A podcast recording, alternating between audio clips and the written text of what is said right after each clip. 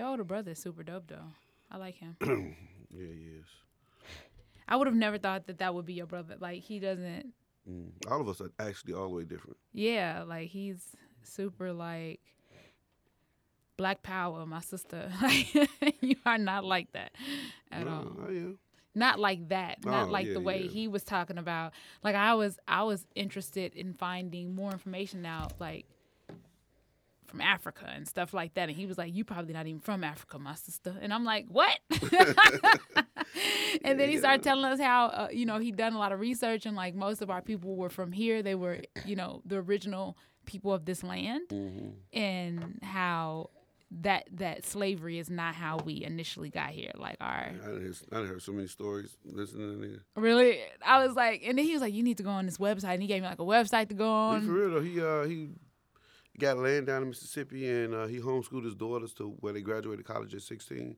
Wow. So it's like uh, the proof is in the pudding if you look at his kids and stuff, and even how he lived. He uh got land with timber on it, and it's like uh, acre or so out into the river, and uh, it's it's nice. wow. I went out there. I don't think I took a shower for like a week. Why? I just was in the woods. Oh yeah. Just was in the woods, just really in the woods, and I slept on. They got they got this back porch thing that's all glass, so it seemed like you're sleeping under the moon, but it you know But you're covered. yeah yeah it's like a greenhouse connected to the house. So Oh, that's my uh, room I was sleeping in was was that room because I just I dig the sun and I'm like oh that's the sun I'm in the house you know what I'm saying I'm in the house. I can see the sun. I can see the sun. It, it ain't spec.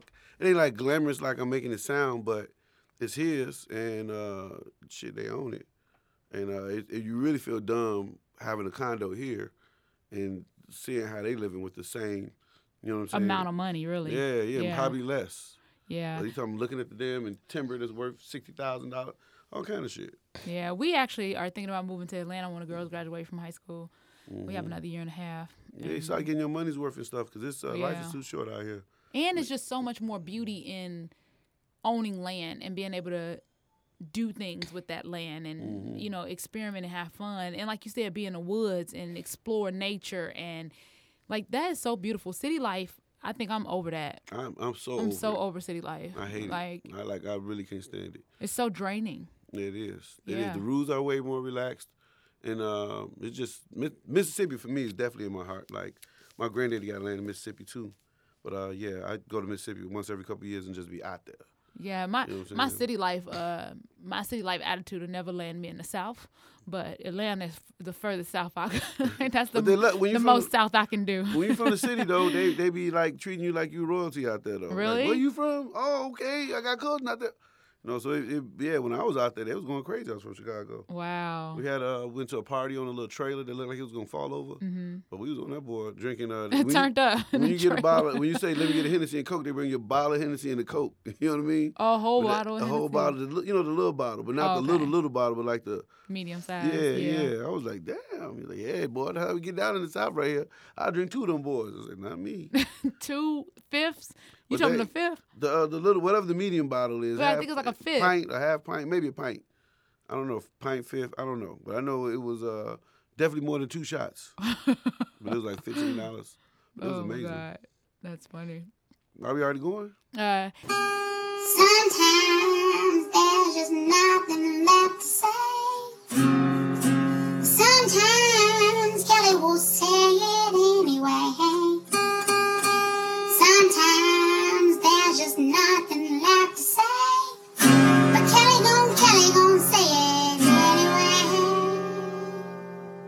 I want to thank our sponsors, She Funny, a platform created to encourage funny women of color to be empowered in their funny by offering various resources and online visibility. And also our friends here at Cards Against Humanity for their hospitality and donated studio space. I appreciate you both. Hey, hey, hey, what up, y'all? It's your girl Kelly Howard, and I'm here on Kelly Talks. Uh, that voice you've been hearing is my guest for today. Me and this dude right here go way back, like, uh, I don't know, like LeBron's hairline. Like, we Oh, are oh, way. I about to say like the taco spot in Harvey, downtown Harvey. That too. That too. Taco Spot. The drive-in uh liquor, Liquor store store, in yeah. Harvey. uh, this here is the amazing Michi Hall. You guys may know him all over the world No, as y'all, y'all might not know me. Uh, as a no. I'm building my own little my little movement now, but yeah, I've definitely tried to stay out of fame. yeah, he's a. That's been your purpose. Yeah, I'm intentionally staying away from fame right now. Really? Well, this guy is Michi Hall. If you would like to look him up, uh, so I can finish at least saying his full and last name. Michi Hall, the Joe Custler, Joe Custler Comedy Company. Uh, you can find you can Google Joe Custler and all my stuff will pop up. You said you're trying to stay out of fame. Why is that? Well, um, fame without the business is is pointless. It puts you in a place where you have they can take advantage of you. So for me, I wanted to build my business up first and build my direction up first. Before use the fame. Before the fame. Got yeah. So then, uh, when well, how things are nowadays, it, it don't take much to be rich. Like uh, Sharif, what's his name from the Love and Hip Hop show? Popularity, you put out a product, you got a million followers, you sell 20,000, 30,000 units. So it don't take much, but when you introduce yourself to fame, if you're ready, you can start making money the first day off of a lot of streams, uh, revenue streams. So for me, I, at first it was like, I got on TV in three months. I was doing all this stuff, but I wasn't even doing comedy for real. I just was happy to get free drinks. You know what I mean? And I knew I was good, but it wasn't like uh, And I made it go. Yeah, yeah. So when I saw people that was famous but was poor, it really like it got to be way more harder to be famous and poor because you can't walk in the job and be like, yeah, hire me. Oh, you do? Oh man, oh you work here, huh? Right now, you at, you trying to apply for regular people jobs. Yeah, yeah, yeah. You famous as hell. You driving Uber. right, right, and then people clown you over. You know, Yeah. so it's like uh, and the uh, emotional stress behind that is probably hard to get over. very, very hard to get over. Like uh, I want to work some. Uh, well, I don't want to work those jobs no more, but I've worked jobs, and uh, a job taking you seriously is like in your passion is just it's almost impossible. hmm So, um, like I said, when I was in LA, I saw a bunch of famous people that was poor, and I just said I'd rather be business savvy, and then when the fame come, uh, get a little bit of following, and then from there build up. You know what I'm saying? Get my little customers, keep giving them good products, boom, boom, boom. But that's just my little plan. Uh, Yeah. so I'm kind of Now, when did that plan come about? When I first at, started. at what when I first started? when you first started? I, I had my team. The last laugh troop thing was it was supposed to be. It worked out great. That was a great little foursome. It was an it- interesting team for a it very worked long out great. time. One of the people supposed to get famous, and we supposed to tour off of that, and that's how we supposed to build, introduce everybody else to the industry. But it didn't work out like that, so we had to recalibrate. But that was Because one of y'all did get famous as fuck, Yeah, and was like, "I'm out." out. Yeah, that's what happened. It, it was a literal "I'm out" speech. People, don't, it was a literal. Was it was a a I'm out speech? I'm out speech. Yeah, was it? It really was. Oh my! Like Yeah. y'all, look, we've No, been we- doing this thing. We was all in the car chilling one day, and I don't know what happened. I don't even know what Oh, triggered the whole argument, but it was like, uh, I, I use y'all for a stepping stone. I don't need this. I don't need y'all. And and then everybody's in the car like, what? where did that even come from? We, you know what I'm saying? We're a team. We're a team. Yeah. So That's interesting. yeah, it was. It was. But that happened, and uh, you know the rest. So, wow. yeah. I was shocked on that though, because it's unnecessary. I feel like. Do you feel like it? It it uh, kind of hurt y'all spirits though. You and because I feel like I feel like it definitely hit Wildcat a little bit. Definitely. I've never seen Wild- Wildcat that angry at some things. You know what I'm saying? Because he usually try to remove himself. Yeah. But we all that- deal with it differently. yeah. I think for me, uh, I'm very optimistic. I'm always like, well, it's nothing but a phone call away. But at the same time, you got to keep your attitude positive because if you do get that call, you don't want to be in a bad spirit. You know what I mean? Yeah. So it's like um, uh, you'll never go with nobody and they and trying to do their thing and you mad at them for some old five, ten year old stuff. You know? Yeah. We are co-workers, you know what I'm saying? We're not really blood brothers or family or nothing. So nobody owe me nothing. So Yeah. for me, I'm happy I get to see the process and know the talent level and what it takes. And it's nothing but me doing it on my own at my own time, you know? honestly, this everything it's so funny. Me and Mike be watching movies. Even recently, we watched a lot of movies and seen people that are in stuff now that Mm-hmm. are like a, in a lot of stuff, and we see them all the time. We see them in this random ass movie from way back when, and it's so interesting Standing to in see. In the background looking at stuff. Yeah, yeah, exactly. They're Oh actually- man, who took the chicken? yeah, exactly. The little one the little one line.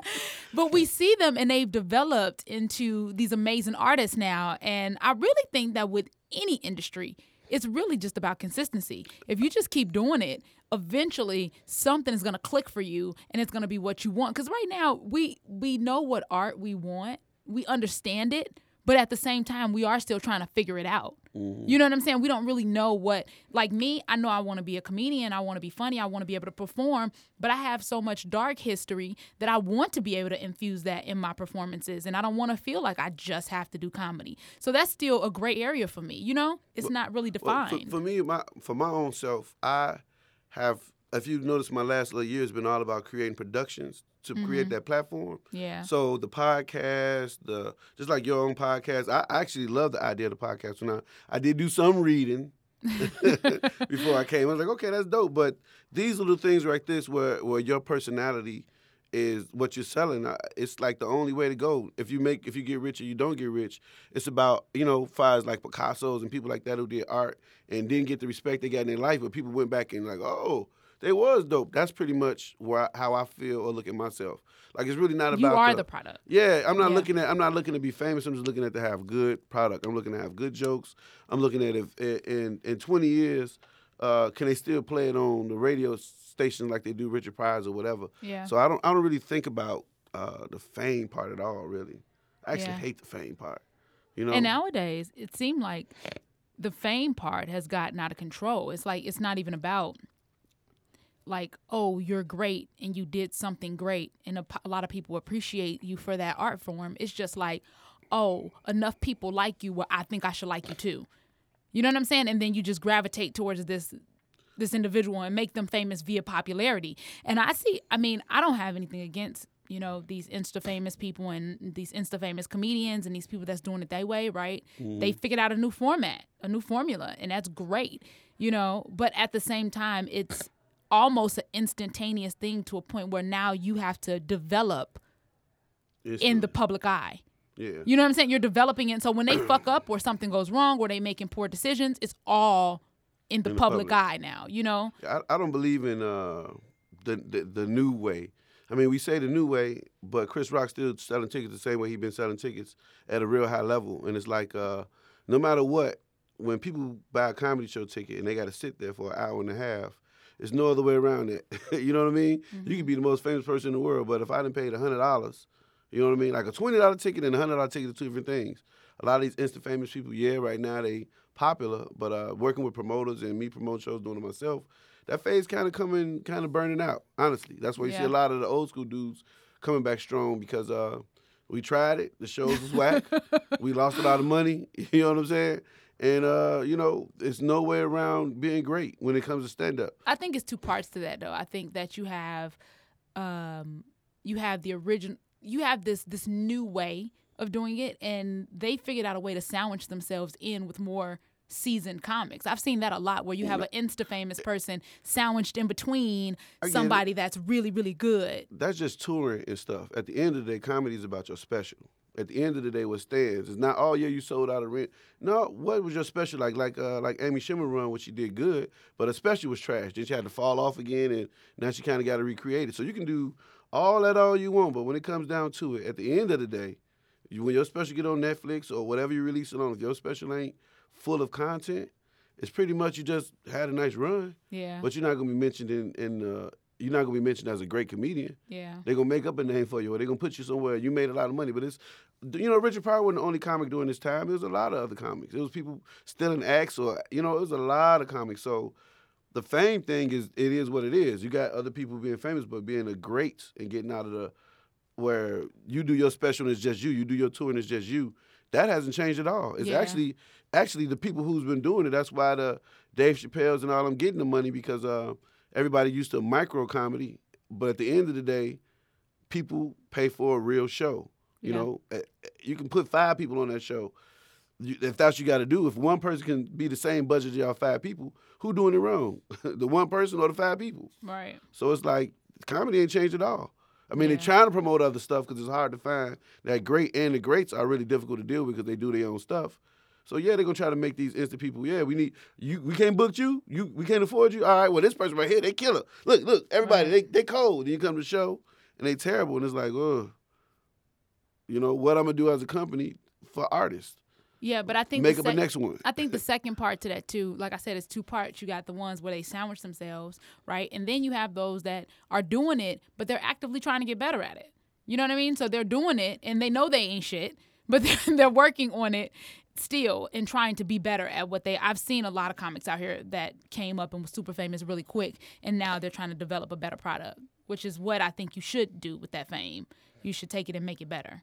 I think all, all the all the good, really, really good comics have a chance to get famous really, really early.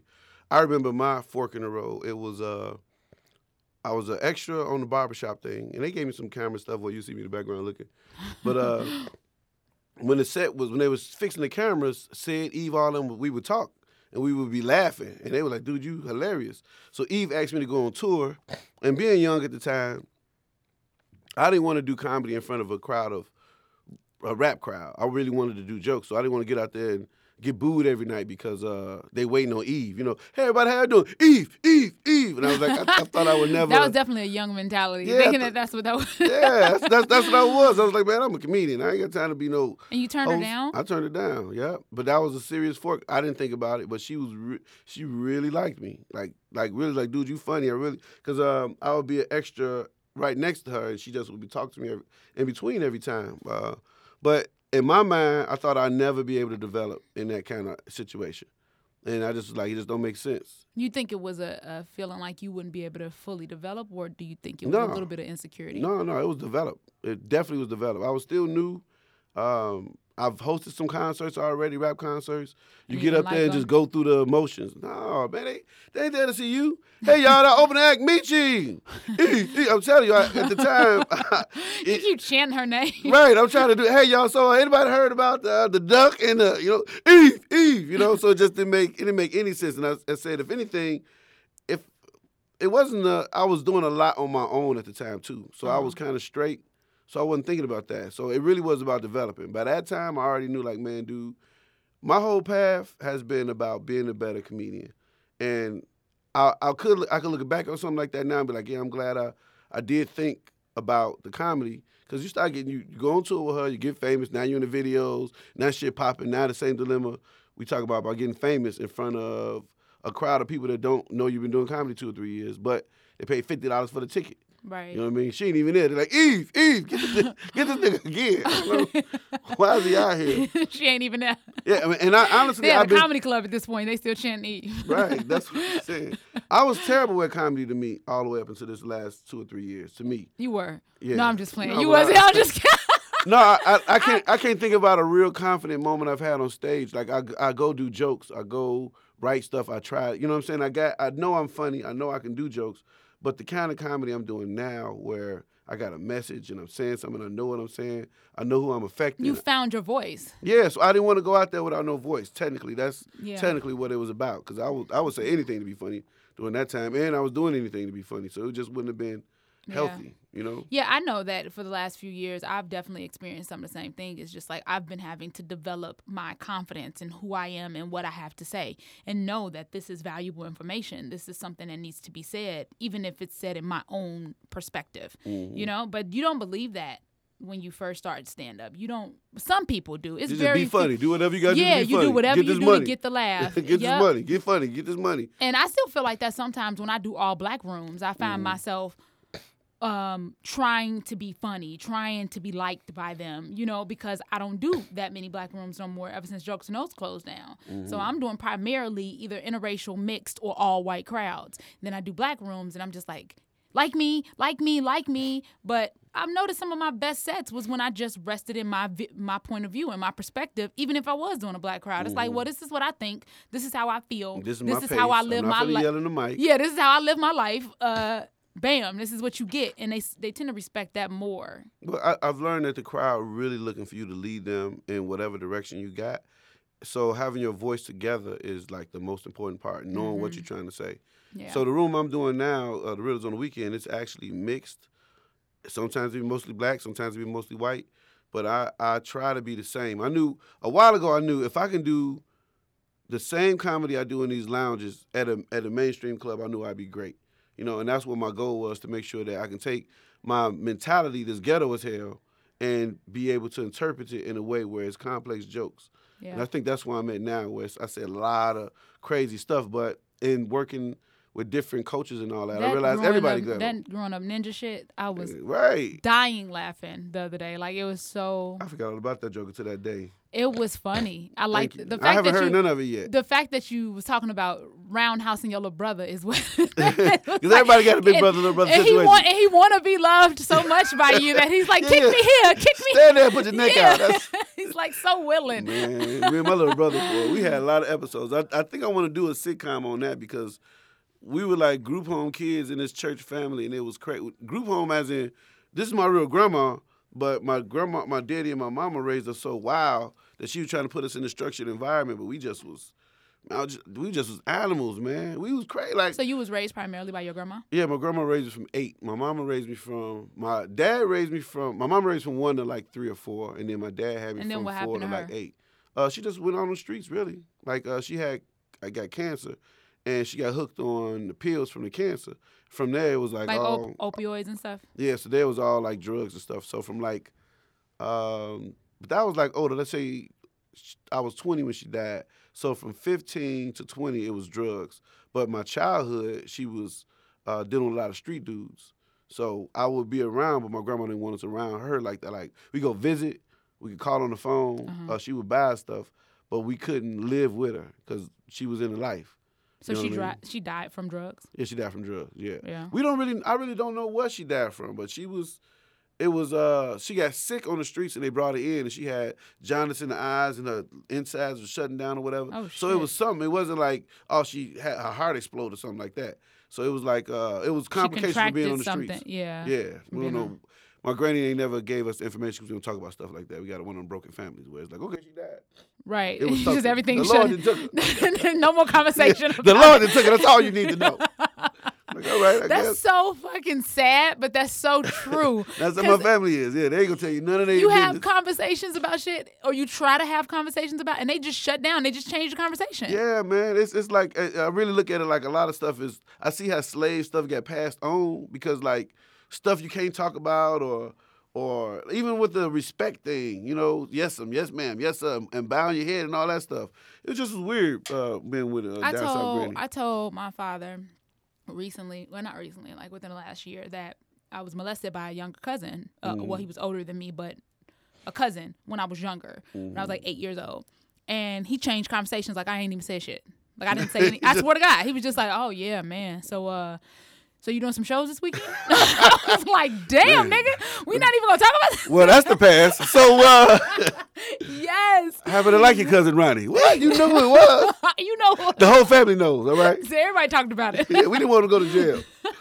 we just started putting you in snowsuits and putting you in the bed after that. But it just shows you, man, that that that is so much broken communication, man, within these households, and that's ultimately what is killing us. It's hurting our hearts to not be able to talk about stuff like that. Definitely. We are. I just, I just, I just went off on my granny three days ago. You Saturday. went off on- why did you go off on your grandma? I got a little job over there and uh, doing housework. So she's gonna try to tell my supervisor I do a terrible job. They need to get somebody else. Are you trying to get me fired? what? First of all, She said that? yeah, my granny like that because I ain't been talking to her, and uh, she told me don't come to her funeral a couple months ago, and I kind of held it on my chest. I know. What? When is she? Wait a minute. My Why check is she planning for her funeral? My check came up missing from a job, and I asked about the check, and she was like, "It ain't my business. I don't care." But you know, the mail come to her crib, so I, I don't know what happened, but it came to where she was like, "Fuck you! Don't come to my funeral." And I was like, "What the hell? I come?" from?" You know what I mean? So I didn't even go off. I just said something. And I left, and my granddaddy in and out of in and out of um, being uh, Al- Alzheimer's. He uh he called. He said, "You you mean bitch?" And I was like, "What? what is going on in this house?" Wait a minute. I'm so your telling you. grandfather has Alzheimer's. He got Alzheimer's, yeah. So he come, but he comes out and he's crispy sometimes. Sometimes he, he's all over the place. Yeah, my grandmother has it too. But he uh he came out that day and said you're wrong. And then he called her a mean bitch. And, and by the time I got downstairs, she called me crying. I said, did he just come out of Alzheimer's the, the zapper real quick? But it was it was my granny a number. I mean, she mean right, but it's really she like my other girlfriend. Like if I don't come out give her money, spend time with her, listen to her talk about her day, she gonna have an attitude. She gonna be mad as hell. And That's I, funny. I ain't talked to her for about a month or two, uh, because a lot of that stuff been happening. And I'm just like, she keep talking to me too much. All right, so we talking again. I called her yesterday, but uh, but you cursed her out. Yeah, Saturday morning, sure did. Yeah, That's cursed so her the fuck out. because it's like you know I got this little job. I'm the only one out of my brothers. I'm the one who uh, my whole life they didn't do chores. My brothers didn't do chores. It was a punishment I got from like when I was 12. My my older brother went out to gang bang or something. Whatever he went to go do, it was definitely some street shit. And I told my um, first of all, I'm a tattletale. All right, let me get that out the way. That's he started smoking cigarettes, and I only saw the cigarette commercial. So I was like, oh shit, he gonna, my brother gonna die. He got cigarettes. He cancer gonna kill him. That's what the commercial said. He smoked cigarettes. So I went and cried. and Shit, told my girl like, I think my, my brother smoking cigarettes. And she was like, "Get your pussy ass out here. You know what I'm saying? Why'd you a snitch? Why you steal so much? That's Then she so- me for telling. That is so funny because my oldest daughter, you know, I got two girls. Uh. my oldest daughter is a snitch like a motherfucker, and my youngest, she's always telling on my youngest, and I be wanting to tell her because I'm from Harvey. I'm telling Yeah. her, snitches get stitches. Don't be fucking. Tell. But at the same time, I want to know. information, I'm yeah. like, so tell me what what happened. But don't be don't be out here spreading people business. Right, but what right, happened right, though? Right, right. Man, that's so funny. They whooped me, show with me for that. Uh, but anyway, he went went out some little game banging tangent that he was doing, and uh, I called my granny one day, like, man, he out here ain't doing chores no more. She said, you with all this snitching.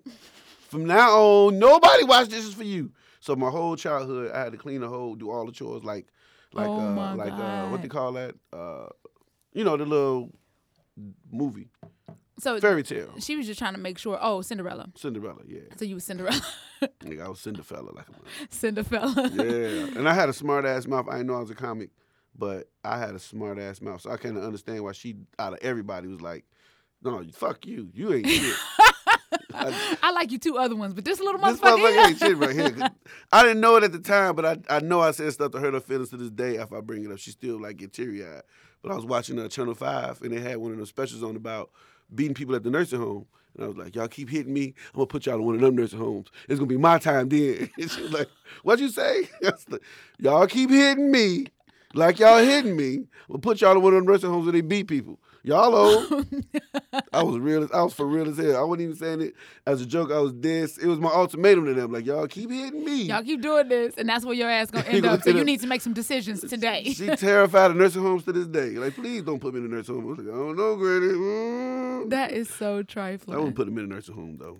So you graduated from high school and decided what? When did you start doing comedy? How long Uh, have you I- been doing comedy? I did not graduate from high school, and I started comedy in 2000.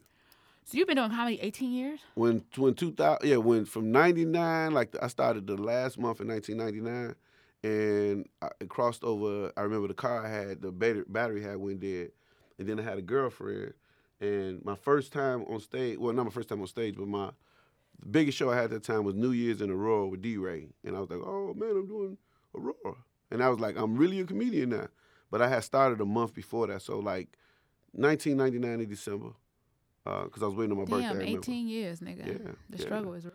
Continuous hustle. It's a continuous like. It I'm never trying to make it now. Now I'm definitely like, you know, but making it to me is just a consistent work schedule. And I have accomplished that on my own time, you know? Yeah. I, and I've lived a really good life. Like, you'd be shocked how I actually be living. I've been had an apartment. I usually date women who do really well. I had two apartments for a long time where we was in Harvey. I had another apartment. Mm-hmm. So I've always lived like that because I had a lot of street nigga in me too. So uh, I don't, I don't, I, this year I struggled. Last year that just passed, but I always wanted to struggle though. Like I always wanted to like have real bad times. Not having a car don't bother me. Uh, not having credit don't bother me. Before, before y'all start thinking I'm famous. or let me got correct, money. Yeah. Let me correct you, bitches, uh, real quick. Not having shit don't Yeah, bother me. Don't bother me at all. Yeah, I'm. A, I don't have kids. Uh, You know what I'm saying? I'm, I'm good for not having yeah, shit. I'm- Literally. Yeah, right. I always got weed all the time. So I'm very simple. Technically, is what I want to say. So let's spin back real quick. So you didn't graduate from high school? no I didn't high know school. that. Nah, didn't graduate from high school. When did you When did Uh, you drop out? The last the last month of school. So your senior year? Yeah, I didn't I didn't drop out. My uh, teacher failed me because I was uh, always cutting. I was like the coolest nerd in my whole high school. Oh, so you didn't go to class? Well, that last semester I didn't because I'm I, I had honors classes all the way in high school, and they had me. Uh, they had they wanted me to do a couple things. The school in general, uh, I had a scholarship with the science company that was working with the military. Mhm. Some seven year programs, some I tested for. So if we tested, I was like the top two or three people, no matter what my grades was. So they put me in these honors classes with like the same seven people all the way up through school. But my last semester, uh, my English teacher was just like, "Man, you who the who the hell you think you are?" Because I come in, slam a paper on the table, dip right out. You know what I mean? Like I see her before class, then won't come to class. I just was being, you know, I saw Ferris Bueller a couple times. I don't know. but I always was cutting, and I, I just cut like whenever I wanted to. My grades was good. It didn't bother me. So uh, she was like, "You're not gonna do this shit in my class. You gonna, I'm gonna fail you." And uh, she made me do all these term papers to catch up. I did the term papers. She failed me anyway. So, but you were so, so you you were one semester or one Half a credit. half a credit away from graduating. Half a credit from graduating. Why didn't you just go to summer school? I was done with school. was over it. Totally like, I lived on my own my last year uh, high school. I had my own apartment, so I was over it. Just like school ain't gonna get you nowhere. You know, you're thinking about little money. You happy to be getting twenty dollars an hour. Then I was working at a, a hotel Yeah. downtown, so I, you couldn't tell me that I was suit and tie to work every day. Had my own crib. You made it. taking care of my little brother. Yeah, my little brother was living with degree. me. I made it, motherfucker. Yeah, what you going back to school? They I mess around over here, I'm good. So Wow. um, I had a desk, had an office. I was really good at closing deals. Uh, they wanted me to advance, and then I found comedy. So ultimately, what do you want from your career? What do you where do you see Uh, this going? I want to do. I could give you a whole itinerary. My plan, ultimate goal. First, I have the uh, booking agency starting up. You can log on to Joke Hustler whenever the website drop, but the agency is already set up. Uh, but my ultimate goal is to be a film production company. Do one film a year independently with the people I want to work with, and then from there see where it goes. But I want to do five films, and I feel by the fifth film I'll be at uh I'll be at blockbuster status. But I got the Blockbuster closed down. Blockbuster as in I need you to uh, blockbuster. some other in- analogies, nigga. not blockbuster. as in Netflix. the- uh, I mean, I want to say block box no, office. box office. Yeah, okay, box I feel you. office I'm like. Blockbuster ain't it. nigga. that yeah, ain't it. But I got the movies already wrote out, or two of them, That's dope. two for sure. Um, so yeah, I'm I'm pretty cool with that. Yeah. so the first on- process is uh, getting these comedy albums out, building my reputation off of that, touring off of that, and then in the meantime, uh, I'm doing the club because it's like a little corner of real estate. So I'm flying the people I want to work with, and after I generate a little income, hey man, I'm doing a movie. I'm gonna fly you in for the weekend.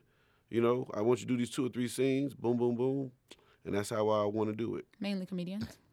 All comedians, mostly. Yeah. Because I hate doing. Uh, just the thing about this city, they always have comedy movies they doing, but they never want to hire the comedians. But to be There extras. aren't any comedians. I do see a lot of comedy. They do a lot of comedy, here, yeah, but no, like no comedians. I'd be like, what? How does that make sense? Even comedians that are like from other places, they'd be actors, and I'm like, yo, that don't even make sense. why are you doing a show about stand-up comedy and there's no stand-ups in it? Or a comedy and have an actor do the comedy part and a comedian do the background part. It's like it just don't make no sense. But everybody, I guess people have a, uh, they assume that we are goofy and silly all the time. You know what I mean? So I intentionally try not to be as goofy and silly all the time. Did you uh? So you say you have no nothing, no degree, no kids, no nothing. Did you want to have kids? I do, man. I wanted to have kids. The last woman I was with, I really did.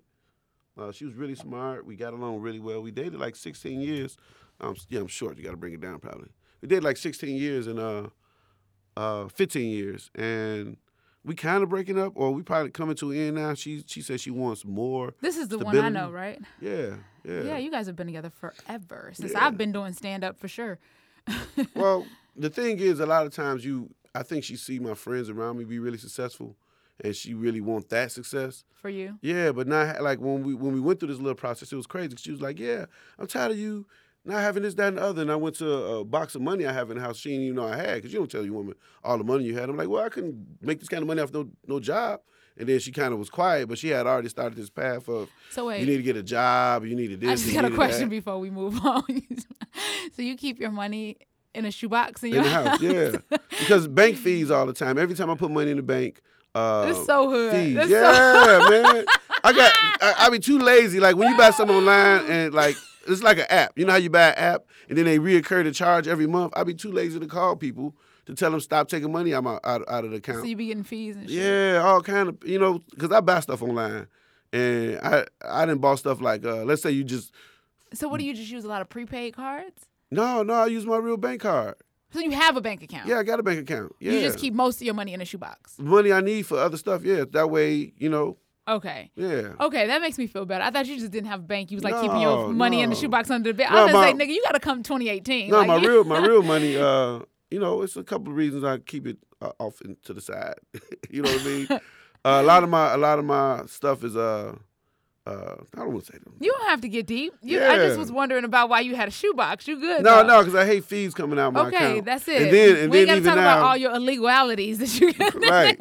all my business is hooked up through my account, so I get all kind of fees coming through. Like today, when I get back, I got to pay for all this Facebook sponsoring. I forget all about it. It just come through, and I I be out kicking it. Bling, what two hundred eighty three dollars? What, Yeah. So I just I just knowing how I work, the money I need for stuff, I just make sure I keep to the side. Okay. So I don't. I just it just happened just this weekend. yeah. Uh, Sprint charged me two hundred and eighty dollars for one month's bill, Oh wow. but I've been too lazy to go argue about it. Auto and they take it out automatically. Yeah, I went meant to go up there and curse it out, but it already been paid. Curse it out. Yeah, You could have called them. I did already. I called already, and they were But you supposed to fix it, but they sent it through anyway. I used to work for Sprint, and Yeah, y'all don't it's care. The, it's the worst. It's the worst Y'all company. You ain't getting your money back. You know that. yeah, right. No, you're not getting your money I'm back. not, I ain't got four hours to we, argue and we can negotiate with apply it to your next bill, even if we do credit you, but you're not getting it back. Man, let me tell Ain't you no what happened with phone company. They, when I first got my phone, I didn't get the text service or the what's called service, all the other stuff you should definitely put the alerts on there so that it tells you when you're going over. Yeah. So, so they so the first month uh, my bill was like seven hundred dollars. So I I went. I mean, I took the whole afternoon off. I had Blunts Road. I was so ready. I did all that, and they fixed the bill. I was like, thank you. So fast forward eight months later, or something. The lady telling I'm still having a problem with my bills being all high. The lady like, oh yeah, they took the first month's bill and spread it out over the whole year. Dirty mother, you dirty mother. so you thought they took care of it and they just put you on a payment plan. Man, spread that shit out the whole year. I was so mad. I was so mad. That is so sprint like. But you know, I did learn they have a they have a when you call Sprint a lot and you have a lot of complaints. It was USL at the time. You have a lot of complaints. They have a person that don't give a fuck at the end of the calls. Like when you be like, switch over to the manager, switch over to the manager, switch over. The last person be like, sir, sir, sir, pay your bill, sir, yes. sir, pay your bill, sir, sir. We see here you have three late payments. You do this every month, sir. Sir, we have it on. Sir, pay your bill, sir. That's all he say. I was That's so mad so he had. Do you want your phone on or not, sir? Because you can leave the company. sir, pay your bill, sir. You can go to T-Mobile, motherfucker. You yeah, you're not a value customer. we do you, not need your service. yeah, you always nickel. You cannot get twenty five dollars. Sir, pay your bill. You want a phone or not, sir? I was so mad. That is hilarious. I was so mad. Okay, so you she, you show her the box on the bed and she's she's cool about it. But so you think that the main tension within your relationship is just you not having not made it yet, not being Uh, I honestly, from her perspective, I don't understand it because uh, we consistently out. Uh, she get gifts. I have made it a, a purpose or a focus of mine to make sure I treat my woman like a regular woman. Now I haven't regular bought in the woman. house. What's, a, what's an irregular woman? Uh, irregular. Some guys don't date their girls. Some guys don't take them out. Some guys don't buy gifts. Some, you know, a lot of people don't prize the woman that they deal with. You know, even in this business, uh, a, a lot of people, I guess, can't afford the the lifestyle. But for me, crab legs in the refrigerator, restaurants, you know what I mean, trips, whatever. And I've done that consistently. But I guess the idea of me not being regular, uh, I think she's afraid of that.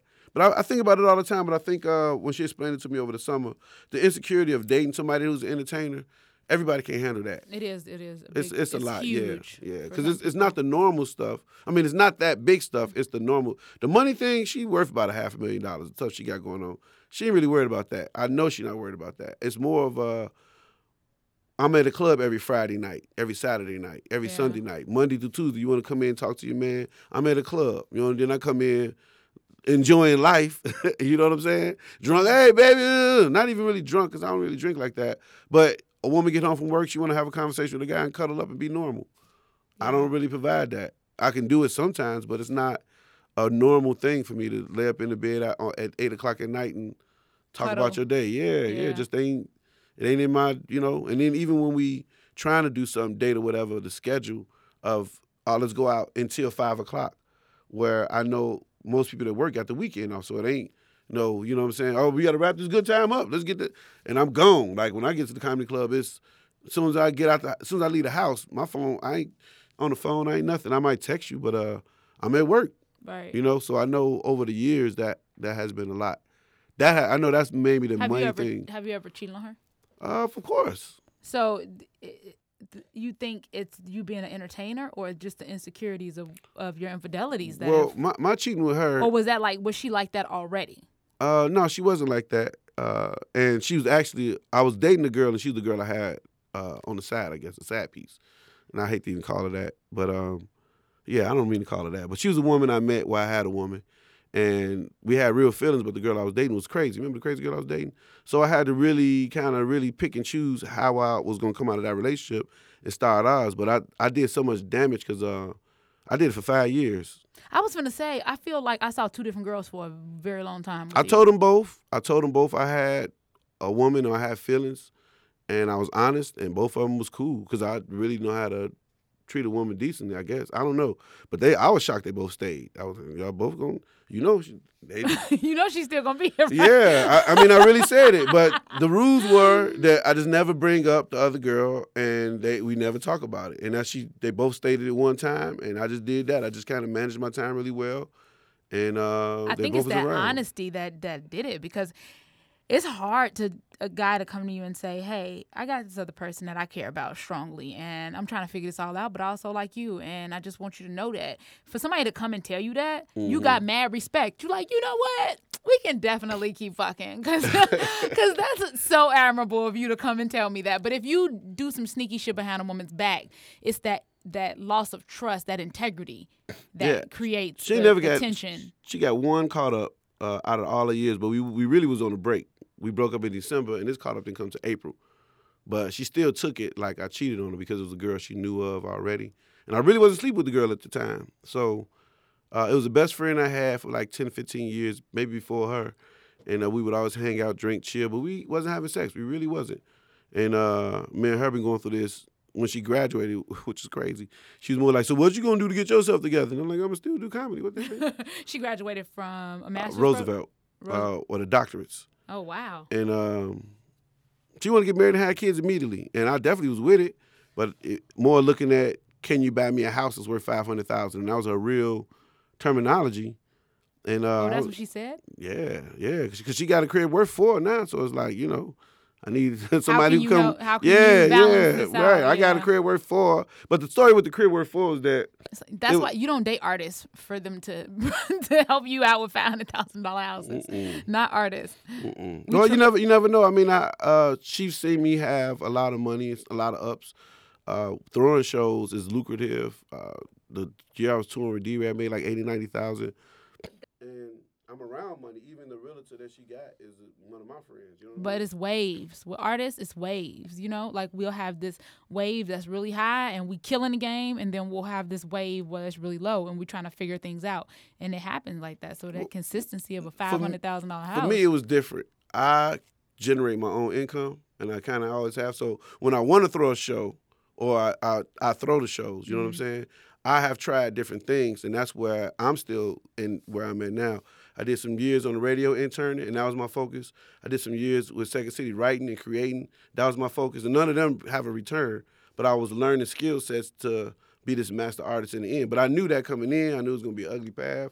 I knew it was gonna be judged. I didn't know I'd be this far back because of the situation with uh with my team. I thought I'd be ready. So when things come, I can be like, hey, I can do radio. We can do a radio show. Hey, I can do this. We can do that. I can write our own movies. Right. So I was training to be this behind the scenes master artist where I can put everybody in a position to be whatever best skill set they had. That's that's what I always wanted to do. Like I definitely want to be a forefront artist, but I know the money is in the producing and the production or creating the product. Like whoever wrote uh, Black Panther is, you know what I'm saying, doing really well. right. So yeah, they the stars in the front, but the people that wrote it and put it together and came with the idea, Get those paid are, way more. Yeah, yeah, Yeah. So for me, uh, build a team up, and I'm still I restarted the process actually. Build a team up, create products to put them in, and then uh, just go from there. And that's exactly what the industry needs right now because uh, YouTube had their own channel and Instagram is like having your own channel. So if you get a team of people and you y'all can create products on a high level, uh, people start following. You got start getting fans. You don't got to sell a lot of copies of your movie. Sell two thousand. Sell five, just enough to do another movie. But stay consistent doing movies, and eventually Netflix be like, "Oh, Yeah. y'all know how to do movies." Yeah. So Consistency. yeah, Yeah. yeah, So that's that's why I, I, I could sit and be uh, poor and be cool, you know, because I I understand that part of creating your own destiny. But a, a, a mate that has uh, acquired a doctorate and went through that process, that's hard for her. Please, anybody worry about her. Right? ain't nobody think about it. At the same time, you know, uh, she could bring her friends and family to my show, and it's a certain way. It's all about perception. If her perception uh, is not successful, that's that's her perception. But Yeah. I met a doctor that same day. Dead serious. who who definitely wanted to, you know, be on something. So Right. I you know, if her perception is negative, my main reason why we kinda in this great place because uh I can't have that kind of energy around me. It wasn't like she broke up with me. It was more like you keep talking all that get a job stuff, man. I You're not I can't do my that. dreams. Yeah. Yeah, I'm out. And that, and that's what really was the final thing. Yeah, no, I'm not. Don't even talk. You sound crazy to me. right. Ten dollars an hour, and and God showed me every time she started talking that. Then I sell, you know, twenty But even that online. is not going to get the five hundred thousand dollar house. Like ten dollars an hour is not going to get. You know what I mean? Like you, to for you to go into any type of in- industry right now outside of comedy would you would start out as an apprentice level. and they would know I had comedy, and I wouldn't be. I would be the first one fired every time. I, I've I've had jobs with her. I've, that's what killed me about that situation because she seen me excel in uh, corporate. I, it was a company, a corporate medical company, and I got with them uh, working for like a month, and they was gonna give me my own store. They had all these plans for me, but I was touring, and it was like a fork in the road. You're gonna tour, you're gonna be this regular dude. And at that time, I thought she got it, but um, I think the fear of, of having kids is, is what makes her nervous. But mind you, she got two, three hundred thousand in equity. She got two or three properties. She making on it. It ain't no money thing. It's more uh, being at home more than anything. I think. And then like I was thinking today, like every time I got a big show or, or like if I'm going to Miami uh, to do a show, it's like a lot of tension in the house. I think the reality of being on tour in these places where you know it's a lot of sex or whatever. beautiful women. Yeah, yeah. But she don't have a problem on me because I'm honest. Like we ain't had no problems. I had the one time when we was in the gray area and I messed around. But other than that, I tell her if I want to cheat or if I'm cheating, and I really don't want to. It's not even a necessity for me. It don't make sense. When you when you start being honest, uh, keeping your word to yourself keeps you from uh, being in a bad place. Like if I ain't lied to you in ten years, and if I mess around with her and I will tell you, why would I mess around with her? Because if you ask me, I'm gonna be uh, and we talking about a very intelligent woman. So I make sure that my actions and my words match, and that's pretty much why I stay honest. And that's why she stayed with me all that time. Did you? Where did you learn that lesson of honesty or integrity? Richard Pryor's book, actually. Really? Yeah. So this wasn't a childhood taught thing. Nah, I just uh, you know, you hit a certain age when you got a broken family where you start trying to figure out what kind of person you want to be. And the blessing about it is you can make up. You could be any person you want. You know, Any you decide. create. Yeah. Yeah, so I, I created. Uh, I read Richard Pryor's book, and he just was saying to be a better person on stage, you have to be all the way honest. Like even now, I couldn't even tell a story, even about meeting the doctor. I told her that. You know what I'm saying? You wouldn't be able to tell that on air. I would be able to tell on air, yeah. if it wasn't if it wasn't the truth. But I've already had a conversation with her. I've already had a conversation about the girl I got caught up with. Eh, I'll be honest, you know. And she didn't ask. She don't ask. I'll just be like, you know, okay, we broke up, but you know, I met a girl who's a doctor. When I feel like the message of just because you're a doctor, everybody don't value it like that. I felt that's what that message was. You know what I'm saying? Like she was on some, I'm a doctor. Not that she said that, but for me, that in the same hour after I had a conversation with her about being on a level to meet a doctor who's probably in a better position in the same day, I felt it was a message. You know what I mean? So it's basically like she looks at you as like, this is the level I'm on. You need to understand that you can never have gotten somebody like me. Mhm. And then you meet somebody just like that. If the not same better. day, It's like, literally the same it's hour. like, no, you can't tell me that I'm not good great. enough. I'm to, great. Like, yeah, right, you crazy. You, I can make you retire off my stuff. You can't. I couldn't. You couldn't afford for me to retire with my job. You couldn't. Not on the doctor salary. I, I would look crazy sitting at home with a doctor. Like, yeah, I got a doctor. No. Right. You can say you got a comic though, but you couldn't. I could never say I got a doctor. right. You know what I'm saying? So that's why I'm really content with however it goes with that situation. I do love the girl, the woman, but uh, man, You've been with her for a long time. I know yeah, exactly man, what you're all talking that don't mean nothing. You start talking about getting a job, that stuff cut said right off. cut right. Like, Yeah. uh, so um, well, you know what? Uh, Struggle is real, man. We're gonna wrap up here in a second, but I did. Yeah, it's time. We've been on the air for 50 minutes. Uh, but I wanted to go back to where you said um, you made a comment where you said I I should have been a little bit further along, but I'm cool with where I'm at. What outside of what happened with the the friendship, right? Do you think that it was anything else that limited where your growth has taken you to so far? Well- what you could have done? I know uh, relationships. First, I had the crazy girl, and I think emotionally I was messed up. I had a relationship with a girl who's really vindictive to the industry, as in she she did anything she can to not make me famous. It was really embarrassing. Uh, being real young and dealing with that was definitely uh, I shied away from just being in the public, being out. Just because she it was a real, she had a real emotional problem. She tried to kill herself like two times. Wow. Like really went to the crazy house. They really drug out of there. She called me from the crazy house, but that affected me because she tried to make it like it was my fault that she tried to kill herself, and that's one of the Why reasons. you doing this to me? Yeah, not like yeah. If you wasn't doing that, I wouldn't try to kill myself. So that's one of the reasons why I really wasn't like with a lot of women no more, and uh, that, and then just working for people comically, uh, it- it's always gonna lead to that path of nothing. So once I started working for myself, that's what made me happy. Last year was the first year where I'm like, I pick my date out. You know what I mean? Yeah. Not even the club, not even the, can you book me? No, I'm finding a venue, I'm renting it out, I'm throwing a show. And just so happened, I, I wrote a business plan for about 200 seats last year. Just I'm gonna write, I'm gonna open a comedy club, and I'm gonna take a business class and blah blah blah. And that's what I did. The first club was uh 60th, uh 60 seats, and it wasn't enough seats. Blah blah blah. But um, something with the zone in the club closed. So I still had this business proposal, but every time I get to the end of one contract, a better contract call. Even like my contract up with Riddles and Laugh Factory just called me like, man, we need to bring that show you doing at Riddles over to Laugh Factory. So I'm like, look at that, I ain't got a promotion. You know what I'm saying? But for me personally, I ain't had a dollar Right. in a year or two.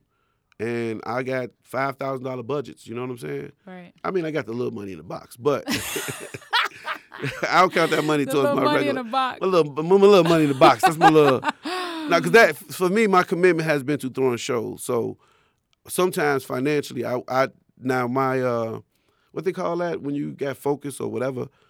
When it comes to when it comes to them shows, I'll be disciplined. Oh, okay. I'll be disciplined with my show money. Disciplined as hell. So throwing my own shows has been for me. Uh, it's been.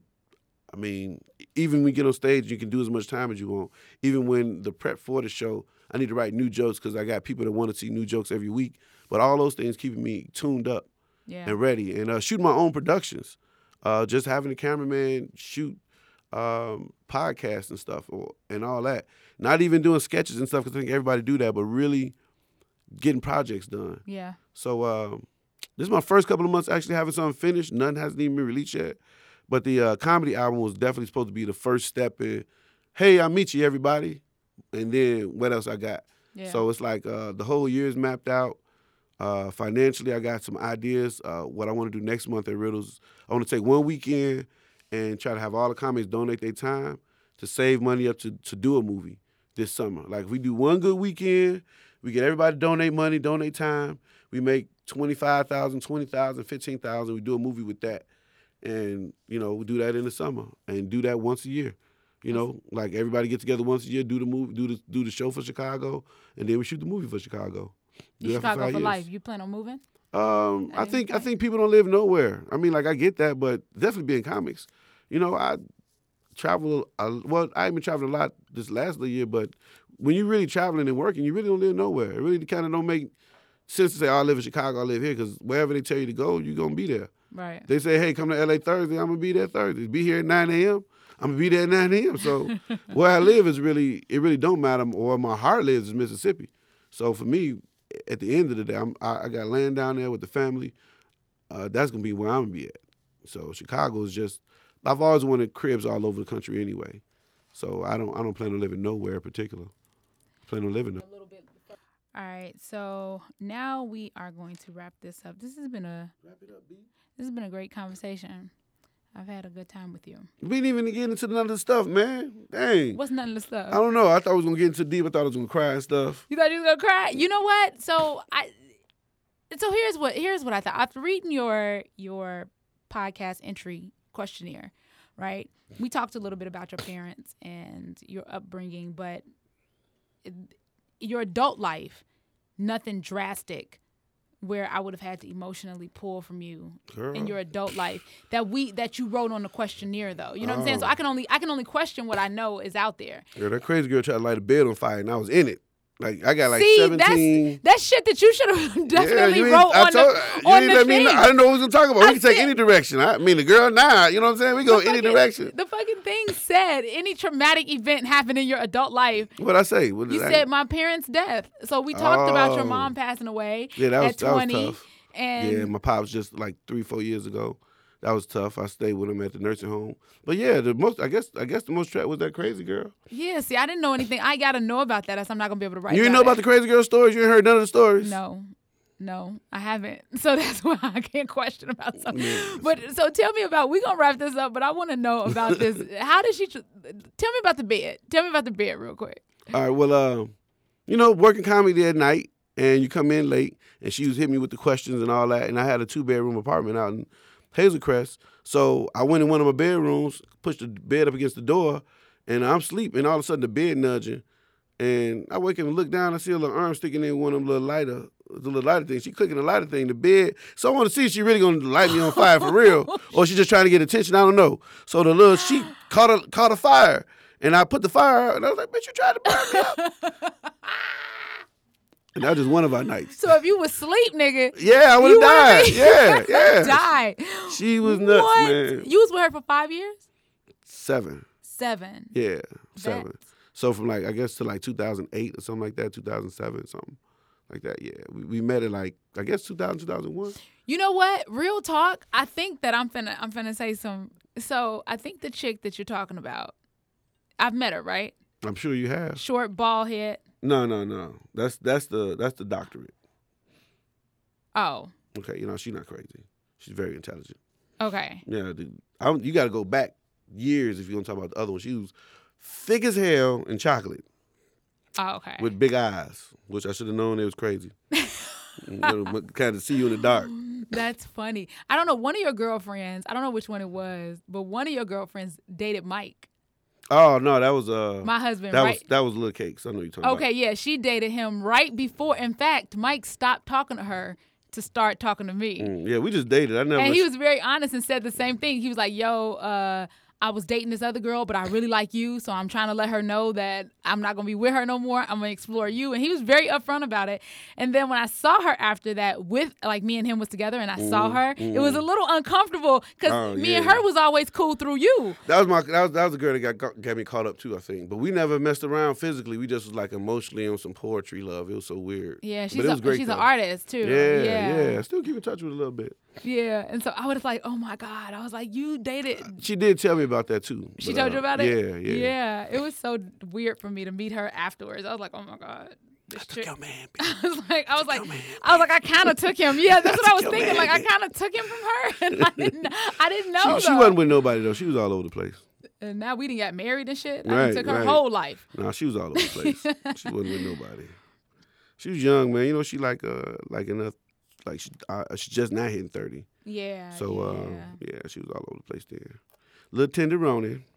But I guess we can end, you know. Um, No, I'm actually about to ask you these four questions. So I have these this um, part I do, which is called the final four and four. So Uh-oh. you'll have four minutes to answer four questions. no problem. And I'm gonna start the timer. And then you can go. So, if you could have a superpower, any superpower you wanted to, what would that be and why? Uh, I would like to read people's minds. I think you guys have an advantage if you know what they're thinking. You think you always have an advantage if you know what people are thinking? hmm If you could change one thing in history that happened that you think would change the entire existence of man, what would that be? Uh, I would make the white people be slaves. You would have made the- white people Yeah, slaves? yeah. yeah. Then the black people would have like we would have they would have came to take us. We would have won that war, killed them, then went back to their country and took them over. that's what that's what would have happened. That would have changed the entire world. Uh, if you could talk to any person, dead or alive, who would it be and why? And they could be famous. They can be It'd probably be Malcolm X more than anything. uh, really. Uh, I think he was a person past money, and I think people don't acknowledge how much courage he actually had yeah, and how powerful. committed he was to the cause. As in, he knew he was gonna get shot that day, but he still went because he was so concerned. So I would, I would hope that uh, I would get some words that make me be as strong as he was. That's amazing. Yeah. If you can go back and talk to your 16 year old self and give him any piece of advice that you have that you think would make his life better, what would that be? Shit. Leave that crazy bitch alone, man. In four years, gonna be the crazy bitch. In four years, you gonna, that's gonna try to set you on fire, Set you on fire. Get away from her, man. She is not worth it. All right, stop it. but that's probably that's probably be the only thing. Other than that, I was I had a pretty nice teenage years. Yeah, Yeah, yeah. I lived on my own and everything. Had my own little crib. You blew through them suits. questions. We got two minutes and thirty seconds left. Now I'm gonna ask you another one just because. Let's do it. Are you spiritual or religious, and um, why? Either one. Well, I got a good answer for this because I think about it often. Because I feel like I be turning on God a lot because I just go to church and just be looking at all the hoes. No, it'd be all kind of bullshit hoes at church. You know, like like your preachers. Bullshit hoes in church. Not even hoes as in fucking hoes. I mean hoes as in hoes in the, in the whole shit that they saying. Like, so you mean to tell me you get on the spirit every day at twelve forty five? So you mean the Holy Ghost sitting there like, oh, uh, let me go, let me go home, holler at Rev. It's almost time for him to catch the spirit. That's like you couldn't. It's impossible to catch the spirit every Sunday at twelve forty five in the middle of your sermon at the same time, and then they don't be saying nothing. Sometimes you know. The made up sermons and all. I look at when you when I see a pastor, I look at it like uh, if, if I was a pastor, I'd be like, okay, I got two sets to do on Sunday. You know, I got an early show and I got an afternoon show. All I got to do is write a good show. And a lot of times they don't. You know, they, they make up stuff. Uh, man, I looked down in my gas tank and it was it was out of gas. You know what? I said, some of y'all in here out of gas. You know, you're trying to get to the destination. Guess what? You ain't filled up on Jesus. so you're trying to put 87 in a BMW. That's your problem. You need premium. You need a low. You know what I mean? They can go in on it. You know what I'm saying? You- they just figure out stuff to talk Figure out about. stuff to talk about, right. oh, so you ain't got no meat on your sandwich, huh? right, right. Just That's why you're hungry. Ain't got no protein. what? What are you talking about, man? so you're spiritual then. Yeah, yeah. Because it's like I feel like uh, give me that idea because uh, somebody got to start saying some of these preachers out here. They're going way too damn hard, way too hard. The only time God got mad is when they were selling products in the church, and religious people always look past that.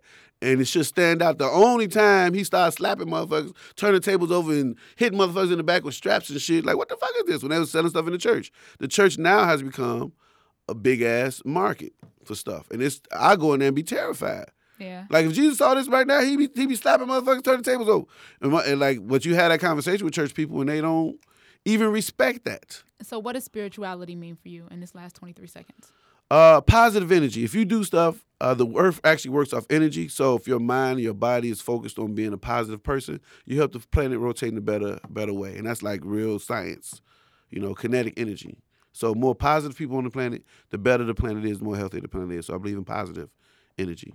That's amazing. Great way to complete that. I'm just gonna let that go off just because. Was that your little positive energy That's- chi? No, that's the alarm. Oh, okay. four minutes. Cool, man. Thank you so much, Michi, for being here. I really appreciate it. Uh, we've been long, long, long time friends, many, many years, and this is a beautiful thing. The only woman I look at like a real sister, I'm like, oh my God. I want to try to like get no, Kelly. No. I got a lot of comics that's like that. That's like you like my real sister. I was like, I hate it. But that's because I came in this. I came in the game like nigga. No. Yeah, you did. I was like, nigga, no. Yeah, All you you bitches did. need to understand that I am not here for you motherfucking dicks, okay? this is what I'm here for, these fucking jokes. Yeah, it took a little while for you to accept it. I was like, yeah, that's just Kelly. yeah, exactly. Like, who was that? I'm like, that's Kelly. Kelly, she ain't giving you shit, nigga. I'm it- telling let you it- not. Let it go.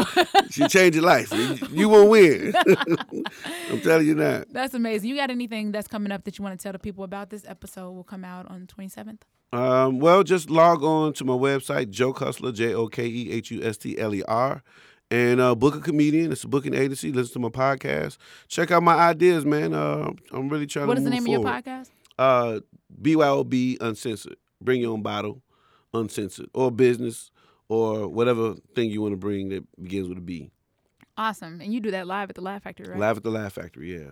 Yeah, so we got about three episodes now. I want to do episode once a month, and I plan on uh, shopping that at Netflix. So if y'all listen to Netflix, I got some heat for y'all. And That's if y'all listening Netflix, motherfucker, if you listening to my podcast, Yeah. Netflix, let me fucking know. Don't you pick nobody on my podcast. You're going to pick me, motherfucker. you better put something in the comment section or something. Be like, Hey, Kelly, uh, this Netflix and we listening. hey, Kelly, I like that guy you had. Uh, Could you give me his number? Yeah, this is Netflix calling. Could you give me that guy's number? That's so funny. All right, you guys know where to find me. KellyHoward.com, www.k-e-l-l-y-e-h-o-w-a-r-d.com. Thank you so much. My listeners and my followers and my sharers, you know I appreciate you to the fullest. You are loved. See you guys later. Bye.